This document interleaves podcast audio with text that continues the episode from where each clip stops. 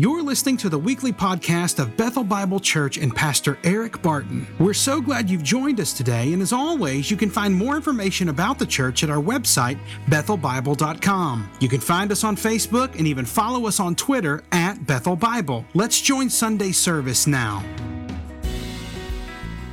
Thankful for this team that was up here on the platform this morning leading us to the throne of God's grace and not obscuring the view. I don't know about you.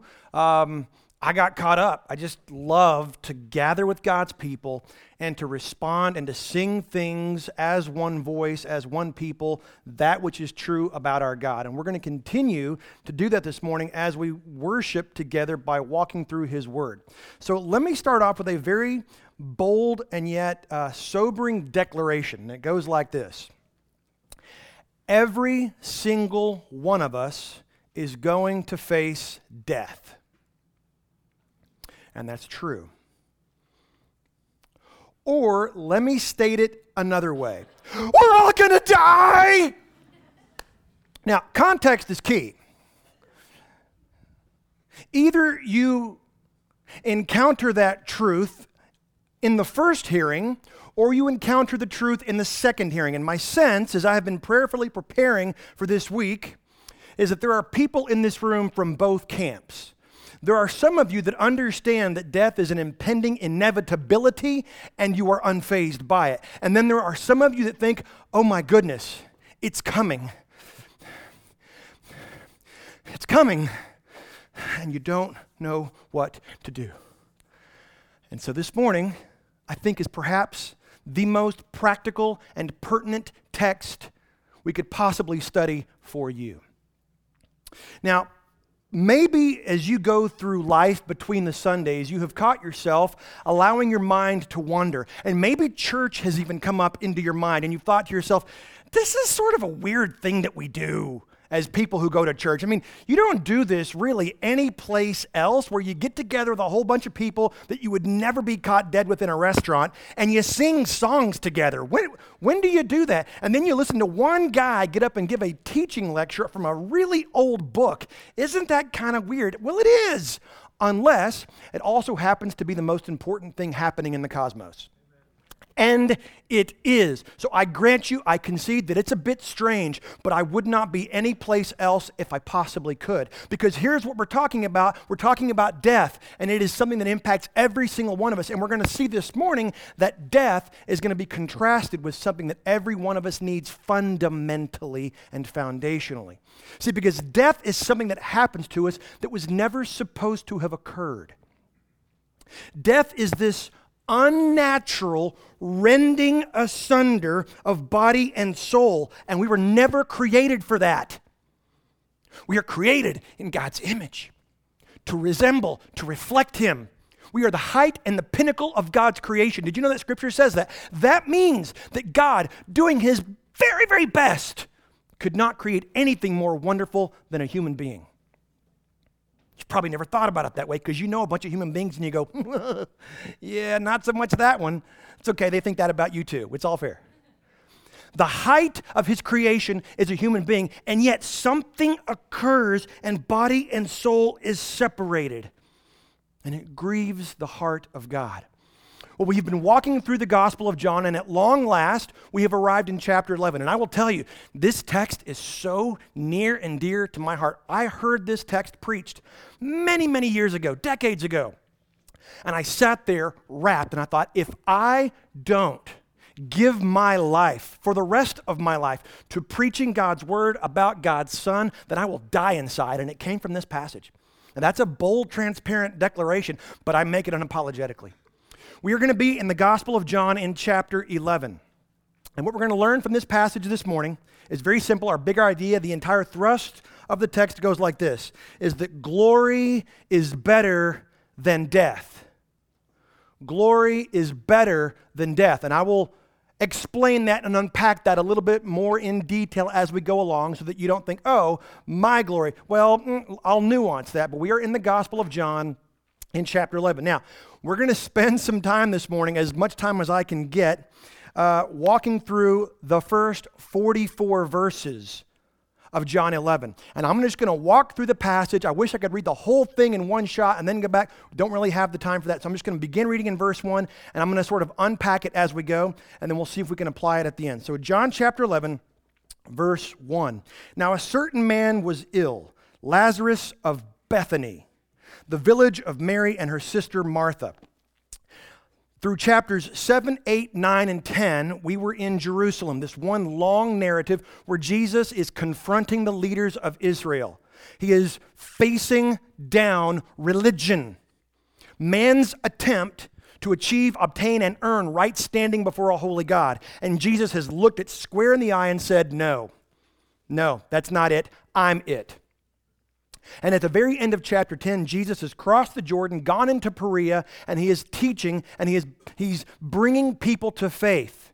While he is in Perea across the Jordan, something's going to happen. A man named Lazarus is ill. This is different from Lazarus that is in Luke's gospel in the parable of the rich man and Lazarus. Interestingly, Lazarus is a Greek transliteration of the Hebrew word or the Hebrew name Eleazar. Eleazar, which means God is my help not accidental, not coincidental. We're told in verse 1 this is the village, Bethany is, of Mary and her sister Martha. Bethany is exactly two miles to the east of Temple Mount. You go east up over the Mount of Olives, you go down, and there is the village of Bethany. This is a, a village of rest and recreation for Jesus, apparently throughout his earthly ministry. And he's a, a frequenter of their home. He knows them well, he loves them deeply. How do we know that? Well, verse 2. It was Mary who anointed the Lord with ointment and wiped his feet with her hair, whose brother Lazarus was ill. This is interesting because the anointing of Jesus' feet has not actually happened yet in the sequence of John's gospel. That won't happen until chapter 12. So, why is John telling us that this is that Mary here in chapter 11? So that we understand that she deeply loves Jesus. And so that we understand that Jesus deeply loves her. This is going to set us up for what Mary is going to do in chapter 12. Yes, Mary anoints his, his feet and with oil and she wipes it with her hair. Why would, whoa, that is a skit. Why would she do that? Ah, ha, ha. Because chapter 12 comes after chapter 11. Now, as a point of clarification, virtually everybody in the ancient Near East about this time, if you were a female, you're named Mary. There's like, I don't know, uh, carry the one. There's like 600 Marys in the New Testament for some reason. There's a lot of reasons for that. Number one, people were naming their daughters after Moses' sister Mariam. And the Hasmonean family that we talked about last week, their, one of their daughters was Mary, and so everyone got named Mary because she was a hero of Israel. So there's Mary this, Mary that, Mary mother of Jesus, Mary Magdalene, Mary, all these different Marys. This is Mary, sister of Martha. This is a different Mary that anoints Jesus' feet up in Galilee, as is told in Luke chapter 7. In that anointing of Jesus' feet by a woman named Mary, what are the odds? That's Mary Magdalene. It happens at the house of a Pharisee in chapter 7 in another part of the nation. This Mary, we're told, deeply loves Jesus and is loved by Jesus. So, verse 3 So the sisters sent to Jesus, saying, Lord, he whom you love is ill. That's it. Probably sent an actual physical runner to go and tell Jesus up north, there in Bethany. Perea is up in the north, across the Jordan. The one you love is ill. They don't include any urgency, they make no request. Please come now. They just know that Jesus loves Lazarus so much that he's probably going to do something about it. He's probably going to respond because that's Jesus' character. Verse 4 But when Jesus heard it, he said, This illness does not lead to death, except that it does. Except that it does. Now, is Jesus wrong? Is he a liar? Absolutely not. He's got a bigger perspective that he invites us into. It is for the glory of God, so that the Son of God may be glorified through it. Let me, let me try as, as best as I can to, to, to make this text fall into your lap. Jesus is saying this illness is a serious deal and it will only death. Even though it will, Jesus knows that Lazarus is going to die. In fact, by the time that Jesus leaves Perea and goes to Bethany, Lazarus will have died. But Jesus is going to say something here.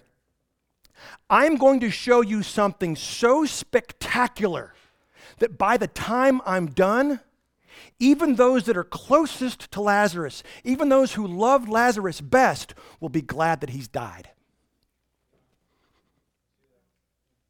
I'm going to show you something so glorious, so unbelievably amazing, that by the time I'm done, you will be glad that he's dead. Now, what in the world could that possibly be? Well, we're being set up for the truth that glory is better than death and bigger than death. Verse 5. Now, just to make sure we understand that this chapter is about love, that this chapter is about God's love for us and by, for them and by extension us, John's readers. Now, Jesus loved Martha and her sister and Lazarus. This is one of those rare occasions when you read your Bible that you are actually supposed to insert yourself into the narrative. You're Lazarus, you're Mary, you're Martha, you are these people.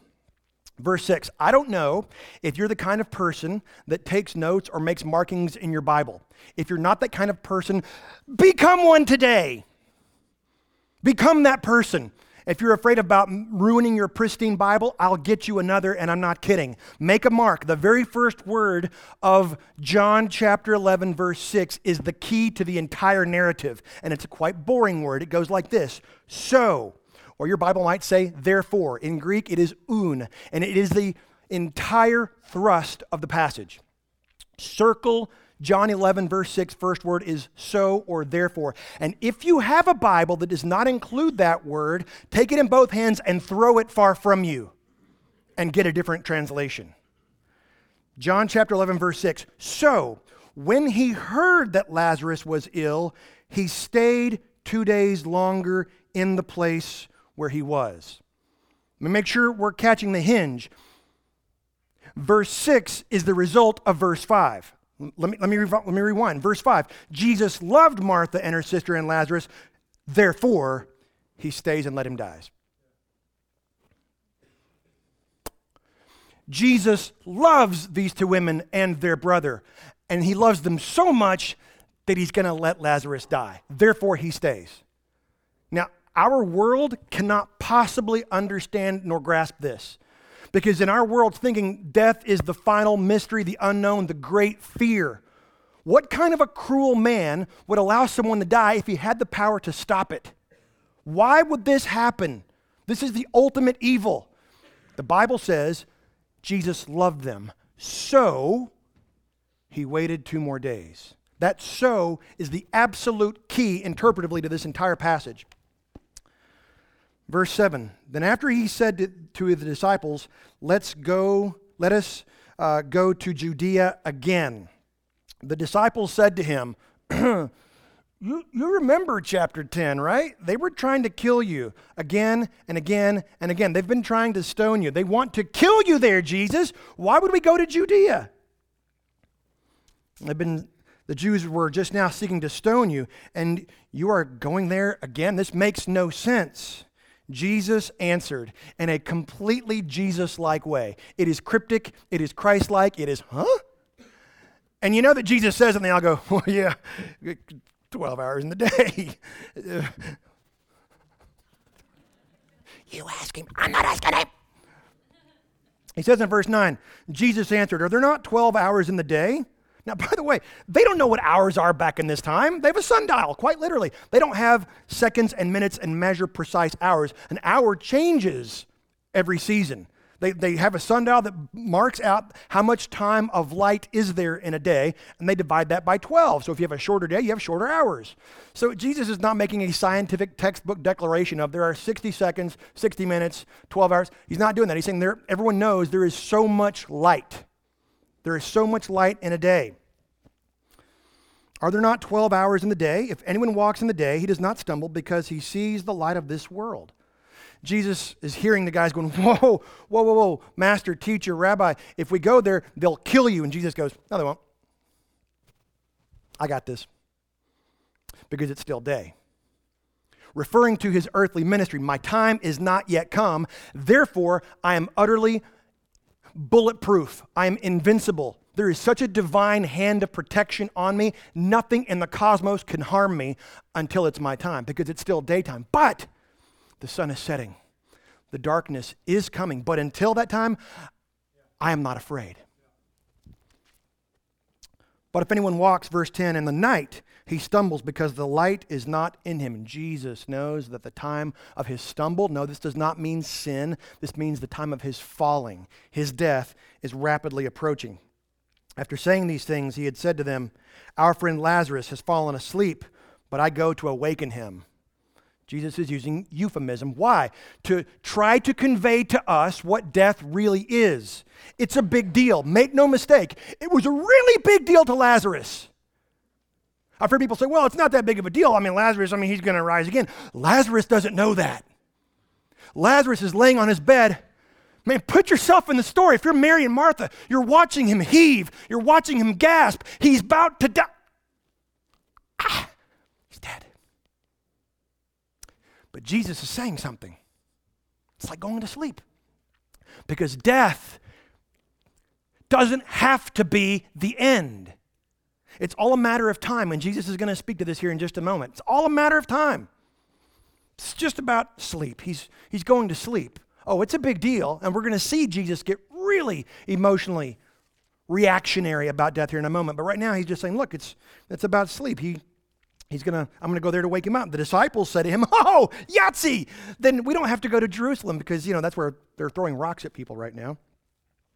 Lord, if he has fallen asleep, he will recover. Now, Jesus had spoken of his death, but they thought that he meant taking rest and sleep. Then Jesus told them plainly Listen, Lazarus is about to die. He's sick, and if we don't hurry, he's gonna die. Lazarus has died. Jesus stays put until Lazarus is dead. Apparently, right after they send the messenger, Lazarus dies. Verse 15, and so for your sake, I am glad that I was not there, so that you may believe. But let us go to him. Remember, the entire thrust of John's gospel is so that you will believe. It's this wonderful thing. God does a thing, God calls, people respond, and there's a human responsibility to believe. It is both and.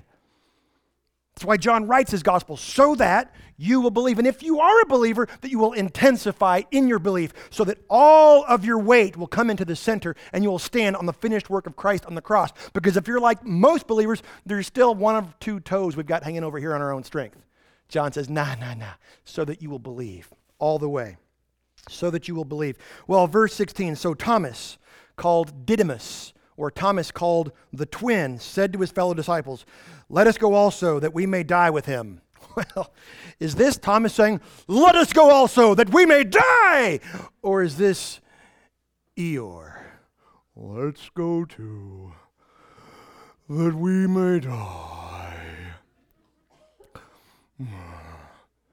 Well, pin the tail on Thomas because this is not brave nor gallant. We've already been told that they know that Jews are throwing rocks in Jerusalem. Nobody wants to die, period, or die that way. It's a death of shame and guilt and misery and sorrow and anguish for you and your entire family.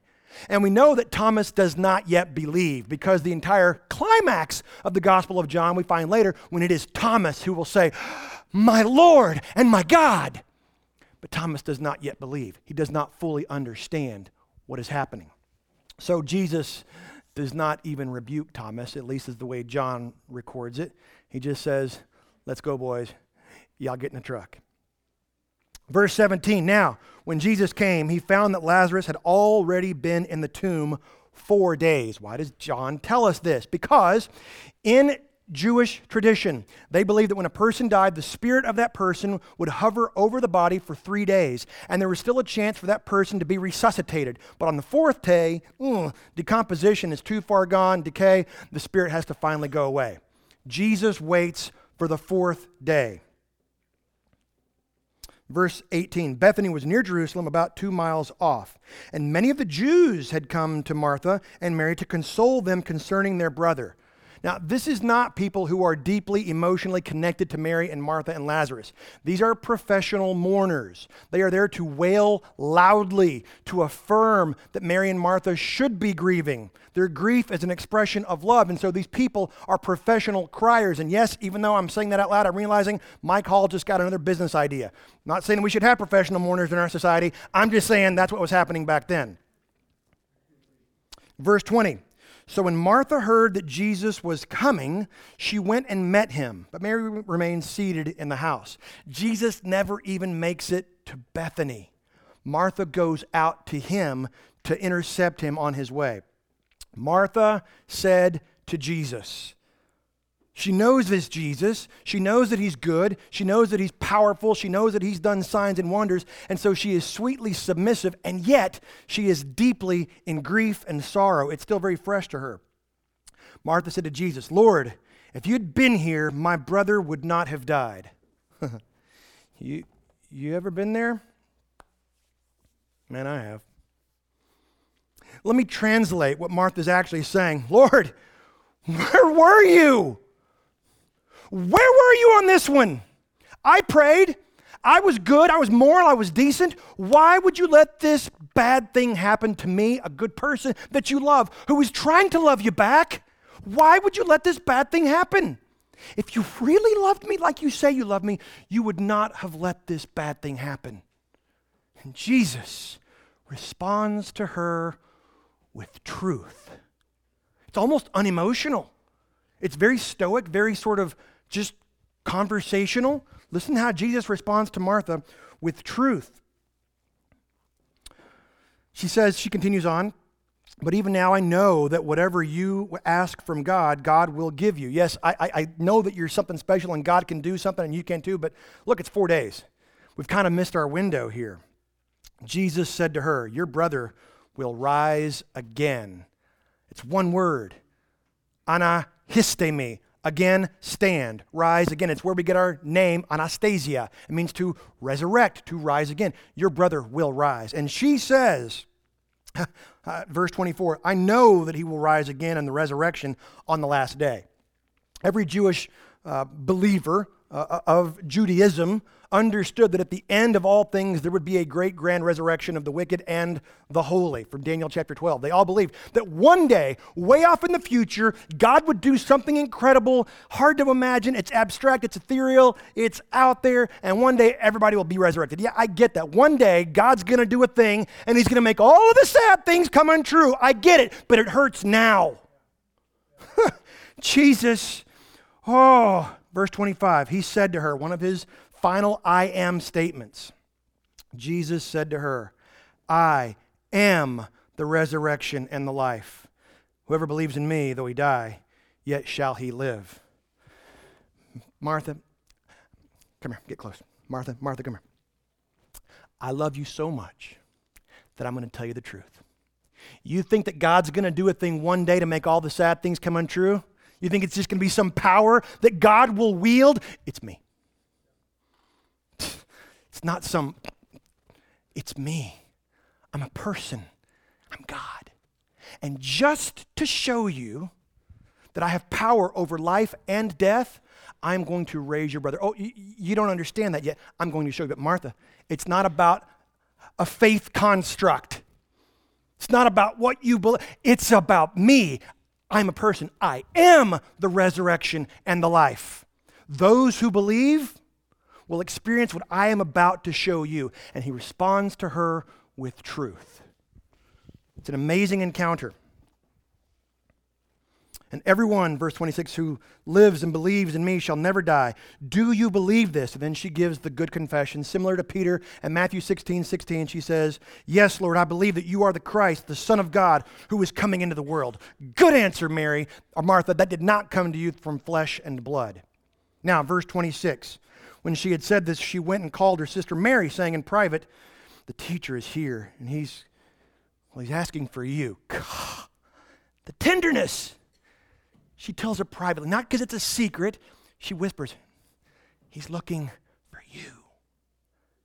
Have you ever been there? Because I have.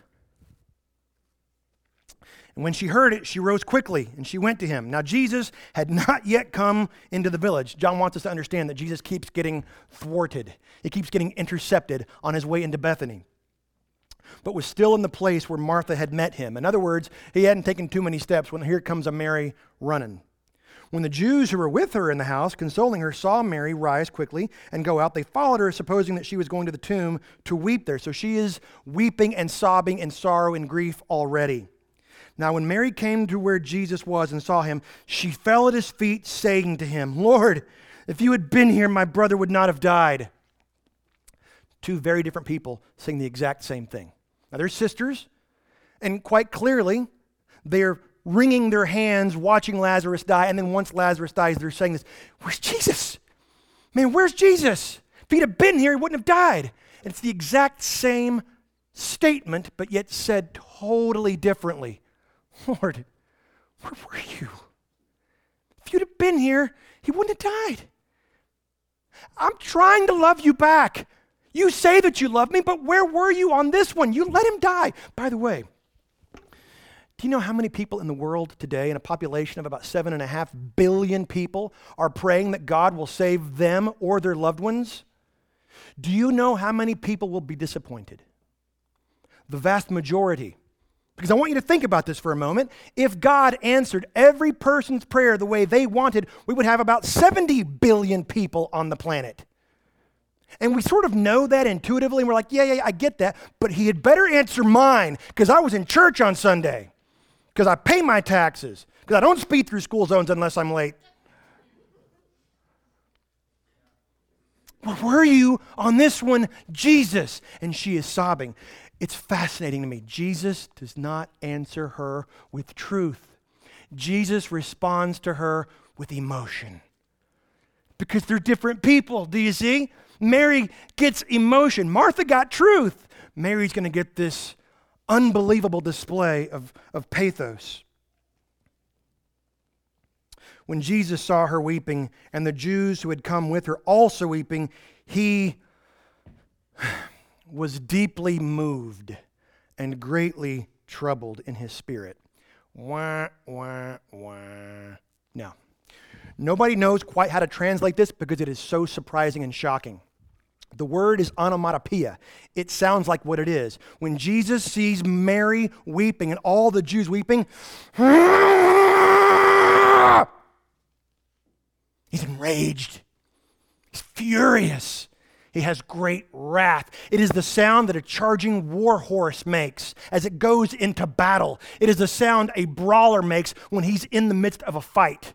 What in the world? Jesus is not angry with Mary. He's not even angry with the Jews and their misunderstanding. Jesus is demonstrating something so incredibly beautiful. He's depicting his own fury and rage at sin and death and the consequences thereof. And he sees the sorrow and the suffering and the grief, and it was never supposed to be this way. And he's furious. He's enraged. And he's snorting. The word is snorting like a warhorse. I don't know if this is what you think about when you think about Jesus, but rethink your thinking.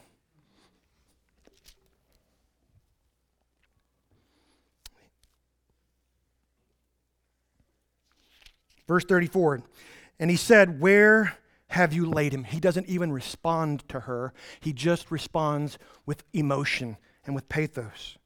He was deeply moved and his spirit greatly troubled. And he said, Where have you laid him? They said to him, Lord, come and see. And yes, the shortest verse in our English Bible, Jesus wept. Now, this is a different word. This is not the loud wailing of the mourners, where they're just making as much noise as they can to demonstrate their seriousness. This is the word for tear. He just cried. He sees the scene, he sees the tomb, and it just breaks him. He just cries silently. You ever been there? Because I have. Verse 36 So the Jews said, See how he loved him. Wow, they're beginning to get it. Wow, this Jesus loves this guy. Then why did he let this bad thing happen to this good man? I, I don't understand, they say. But some of them said, Could not he who opened the eyes of the blind man also have kept this man from dying? Oh, there it is. I get that Jesus is powerful, but I'm not so sure that he's good. In other words, I know that God can do this, but I'm not so sure that He will. You ever been there? Because I have.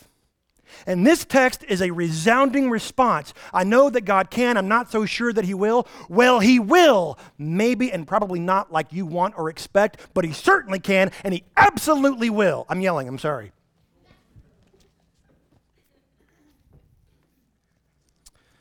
Verse 38.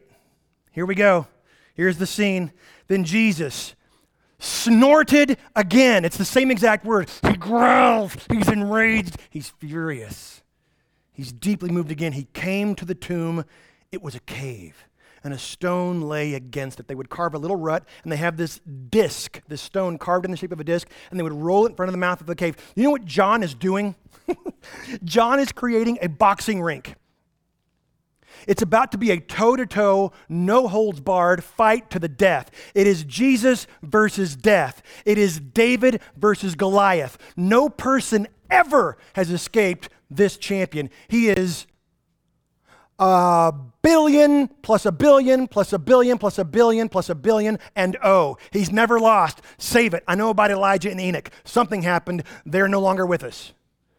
Everybody ever has been transferred from mortality to immortality, and I'm betting whatever happened to Enoch and Elijah probably hurt. See also Chariot of Fire, okay? Everybody has to experience death. We're all going to die. And Jesus toes to toe with death, and it's as though death says, Oh, no, you don't. You take him out of here, then I take you. And Jesus says, I know.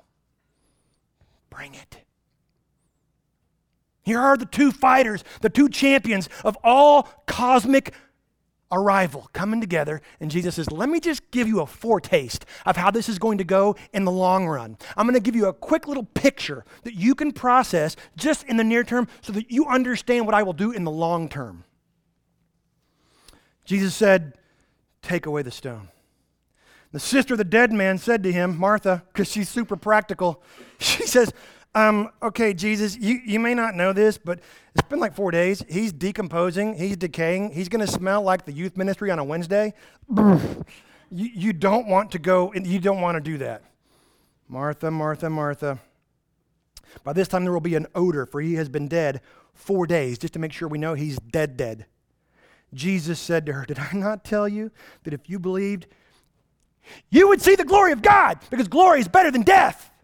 That's the whole point. Did I not tell you? Wait, watch, and see, Martha. I'm about to, I'm about to demonstrate who and what I am. Verse 41 So they took away the stone, and Jesus, oh, it's so good. They lifted up the stone, and Jesus lifted up his eyes. It's the exact same verb. They lift the stone, he just lifts his eyes. I want you to see this. I want you to be there. And he said, Father, I thank you that you've heard me. This is a little bit cocky and arrogant on Jesus' part. He's about to talk trash to death. Woo-hoo-hoo. I know that you always hear me because we've always been in constant contact and communication, always, forever. I know. But I said this on account of the people standing around so that they may believe that you sent me, so that they can see who you are, what you do, what you're like. Verse 43 When he had said these things, he cried out with a loud voice, Lazarus, come out. Two words in Greek. Lazarus, come out. Fight's over, Goliath's dead. That's it. Fight's over, Goliath falls. Do, do, do you see the connection there? The undefeatable giant has fallen with a word from the king. And there will come a day when he will say it again and death will ultimately be eradicated. Now, Lazarus has to wait four days. Everybody since the time of Jesus has had to wait years and years and centuries and millennia, and you and I might have to as well. But the point is, it doesn't matter. It doesn't matter. Four days, four millennia, it's all the same. It's irrelevant to God. If He can do it for Lazarus, He can, and He will do it with you. And the very fact that your spirit is already raised to walk in newness of life is a proof that if he can do it with your spirit, he can and he will do it with your body. You're not supposed to spend all eternity in heaven playing a harp on a cloud as a disembodied. No, no, no, no, no. You were made for this world, and this world was made for you.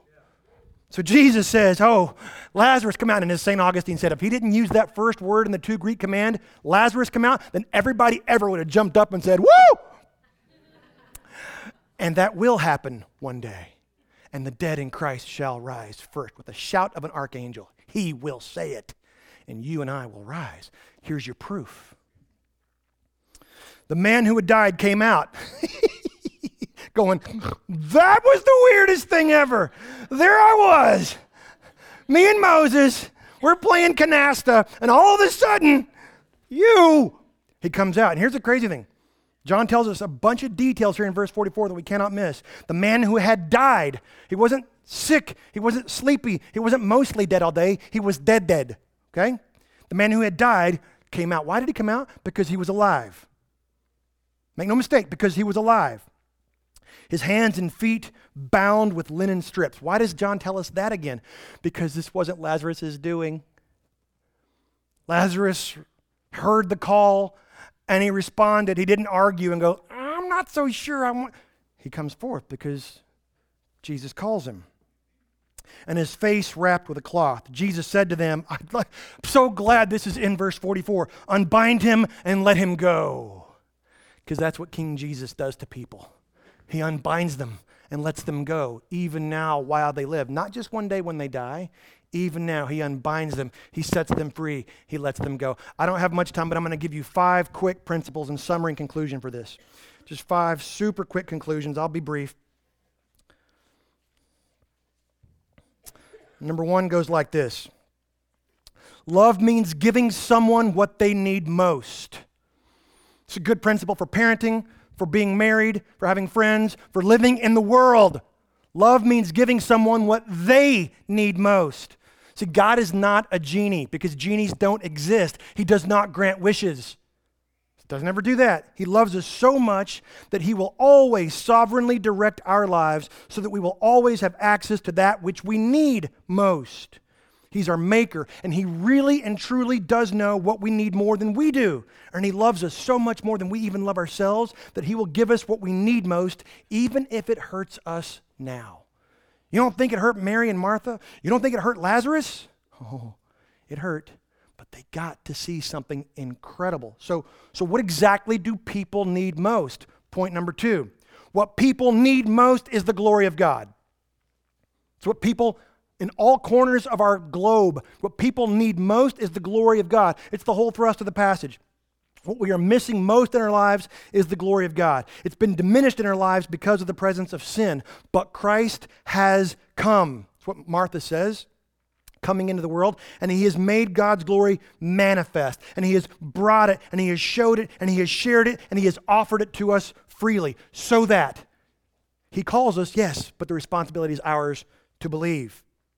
All of our human struggles are essentially because we are, at one level or another, glory starved. And so God says, You're starving. I'm going to give you all of my glory freely. But sometimes hard things have to occur so that we can have what is much, much better. In fact, what is best.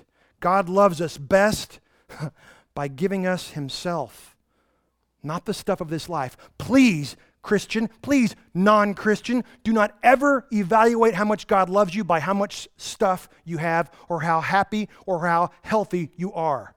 Instead, in, evaluate how much does God love you by how much of God do you have because of how much God has offered. That's how God loves us best by giving us Himself. It's been said that there are many Christians who would be totally fine going to heaven even if God was not there. I would contend those are not Christians at all because they miss the point. God Himself is the point. Glory is better than death. Third point why do bad things happen to good people? I get it. It's not really a principle, but it is an incredibly common question I hear all the time in pretty much every human being ever. But it's a flawed question because there are no good people. That's what Paul says in Romans 3. There are no good people. No, not even one. Everything that happens in a fallen world apart from faith is bad. It is sin. We live in a fallen world, and yet God works all things together for the good for those who are called according to his purpose, Romans 8 28. And all of the evil that does occur, God superintends for his glory and our good. That's Genesis 50 20. He is that powerful, he is that loving.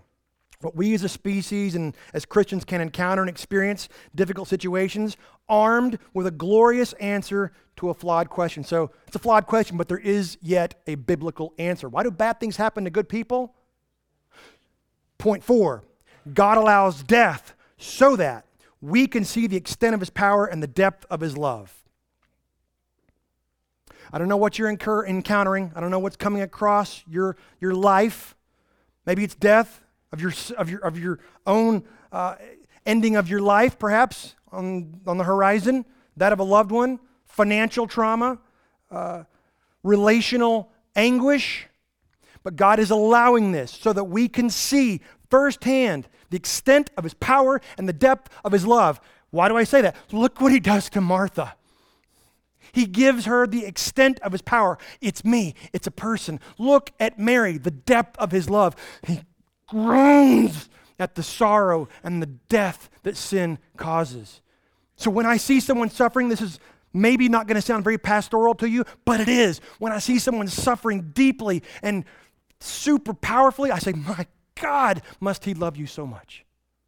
They go, What? If he loved me, he wouldn't let this happen. I go, No, no, no, you don't understand. John 11. John 11. He's allowing this so that you will get what is better, so that you will have what is best.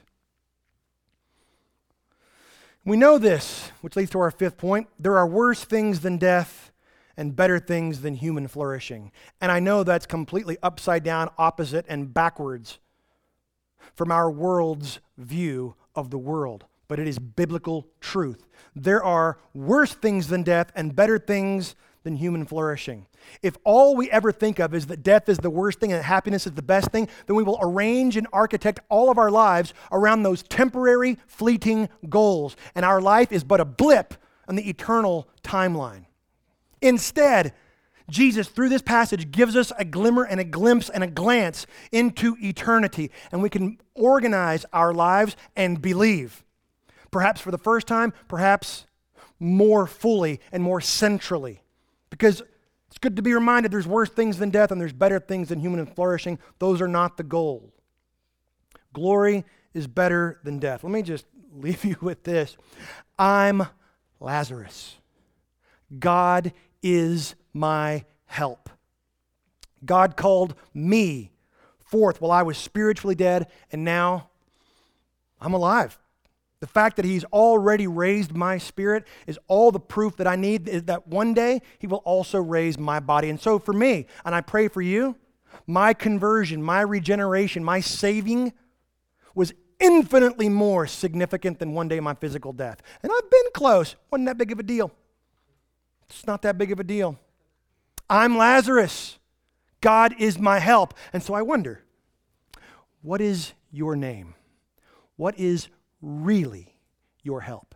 If you don't have an answer for death, then I encourage you to receive John 11 because I want to remind you, as I did at the beginning, we're all going to die. And if you don't have an answer to that truth, then I pray the Spirit of God will move you to believe. Let's pray. Father, we do thank you for this text, for the truth that you spoke and dead things came to life. You didn't institute a program, you didn't institute an institution to make things better, to slightly improve our situation. You took dead things and made them alive. And so, God, I pray this morning if there's someone here who does not know you, who does not have a real solution to death, would you move their hearts? Would you equip them to believe? Would they believe? Father, for the rest of us who have been believers, would you impress upon our hearts again the centrality of belief? We are to place all of our weight in life on the finished work of your Son, Jesus. May it be exactly as I have prayed, or even better. We pray this in the power of your Spirit and in the name of Jesus. Amen. I'm going to ask you to stand for word of benediction, and we will be dismissed. I want to remind you that uh, at the end of every service here at the downtown campus, uh, we are inviting people to come and pray. Uh, this morning we have Mike and Barbara Flory that'll be available here at the front.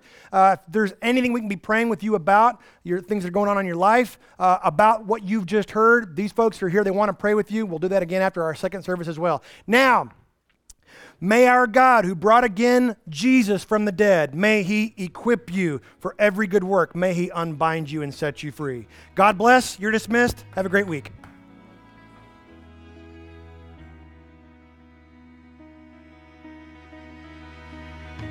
Thanks again for listening to the podcast today. We hope that you were blessed and encouraged. And if you have any questions or comments, we want you to let us know. Simply send your thoughts to questions at bethelbible.com. Thanks for spending time with us, and be sure to join us next week on the Bethel Bible Podcast.